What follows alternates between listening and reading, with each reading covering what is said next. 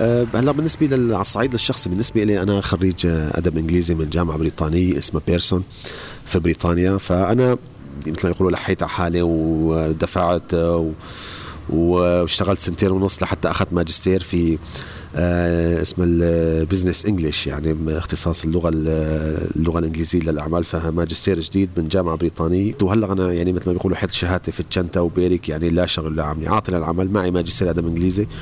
ولكن ما في جامعة اللي آه، تقبلني وتوظفني. نحن بشكل عام آه، في أدنى مستويات البشر في عدة مجالات. في منطقتنا نحن في الشمال المحرر صحيا ونفسيا وامنيا وكل المجالات تقريبا. لكن نحن وللأسف يعني في أعلى المستويات عالميا من ناحية البطالة.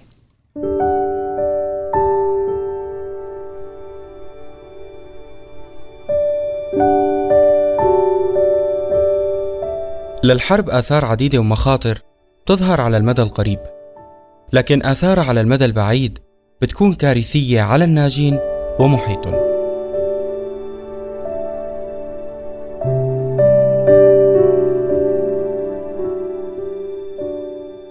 أهلا فيكن ببودكاست بين الناس.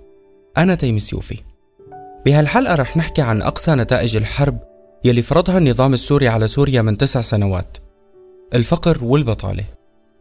تصدرت سوريا قائمة الدول الأكثر فقرا في العالم وقدرت نسبة السوريين يلي عم يعيشوا تحت خط الفقر ب 83% بحسب الأمم المتحدة بتقريرها السنوي عام 2019 محافظة إدلب أو سوريا الصغرى يلي متواجد فيها ما يقارب 4 مليون مدني أغلبهم مهجرين من جميع المحافظات السورية.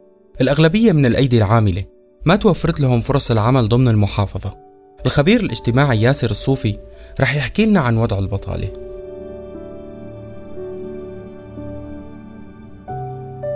البطالة اللي موجودة حاليا في محافظة إدلب آه، بطالة أولا بنسبة غير معقولة إطلاقا.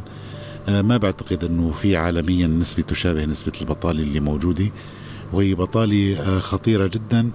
ولها انعكاسات خطيرة جدا على أرض الواقع. السبب الرئيسي برأيي لانتشار ظاهرة البطالة بشكل كتير كبير هو هجرة الرأسمال المحلي هروبه الرأسمال مثل ما بنعرف جبان دائما.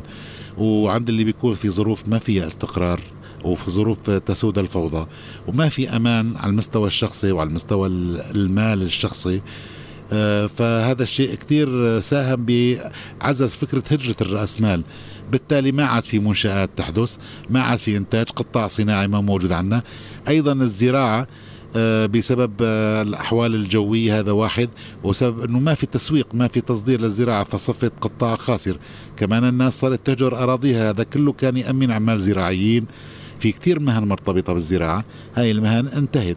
وبالتالي البلد المعتمد على دخل زراعي صفى ما عنده دخل. آه، يعني تقريبا أكثر من 80% وأنا ما بالغ بالنسبة آه، موجود بطالي في محافظة إدلب. بيننا بين بطالي حقيقي كاملة وبيننا بين بطالي مقنعة كمان ما أقل سوء من البطالة العامة. ظاهرة البطالة بإدلب ما اقتصرت على أصحاب المهن والمزارعين بل شملت كثير من أصحاب الشهادات والخبرات وخريجي الجامعات. سليمان درس اللغة العربية. وبعد تخرجه من الجامعة حاول لسنوات الحصول على وظيفة ضمن اختصاصه لكن دون نتيجة. البطالة عاملة الجميع سواء الإنسان الدارس أو الإنسان الغير دارس. أنا خريج لغة عربية صار لي تقريبا تسع سنين واقف. آه، بحثت كثير عن موضوع إنه أنا أعمل ضمن مجالي فبصراحة ما لقيت.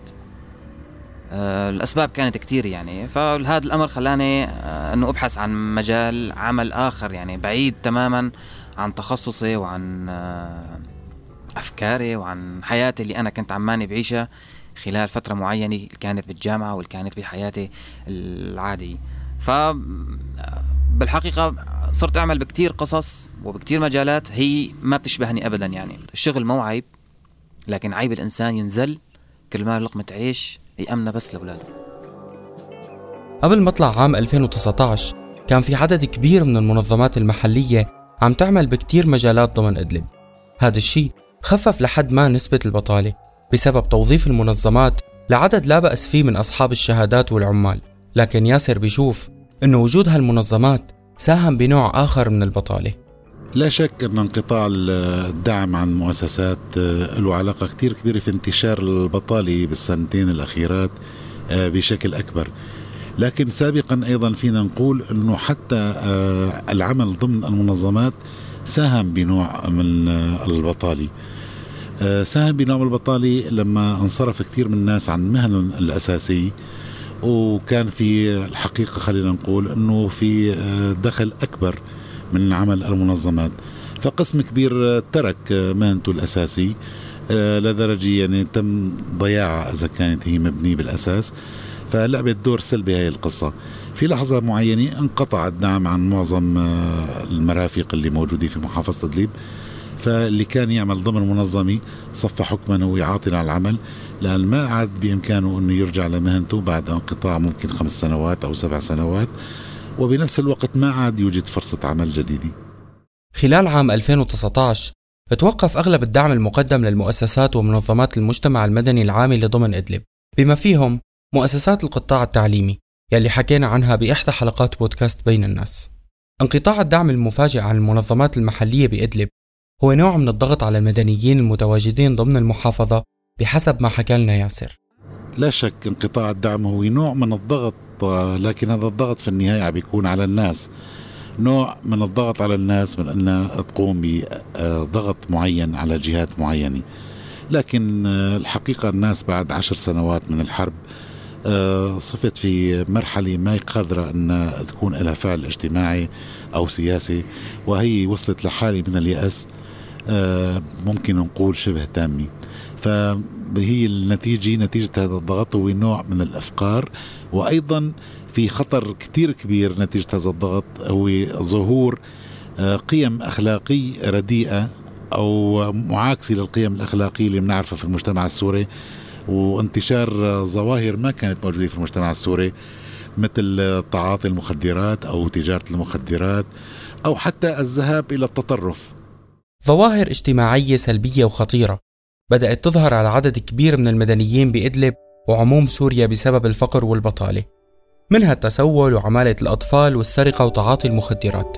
فيا ترى شو الحل؟ إذا بدنا نحكي بشكل منطقي وواقعي البطالة والتعليم والصحة وكل القطاعات ما لها غير حل واحد هو انتقال سياسي في سوريا تغيير بنية المجتمع البحث عن بلد بأنظمة جديدة بقوانين جديدة. الحل هو نهاية الحرب. ما في مجال إنك تحكي عن أي حل بظل حرب القائمة آه، لأنه بدك تزيل أسباب البطالة اللي هي أهم الحرب وعدم الاستقرار. والتهجير آه، رأس مال ما ممكن يشتغل آه، مهما أقنعته في ظروف عدم استقرار. بدك تشجع المستثمرين بدي يكون في عندك نوع من الاستقرار. بدك تشجع الناس على البناء بدي يكون في نوع من الاستقرار. فلا يمكن يكون في حل لأي قضية في سوريا سواء البطالة أو غيرها إلا بحل انتقال سياسي وتغيير الشكل السياسي اللي موجود على الأرض السورية بكافة مناطقها وبكافة جغرافيتها.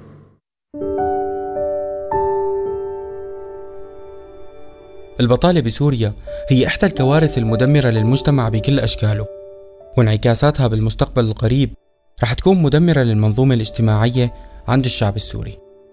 كنت معكم بالإعداد والتقديم تيم السيوفي أنتج هذا البودكاست بدعم مؤسسة هان روشبول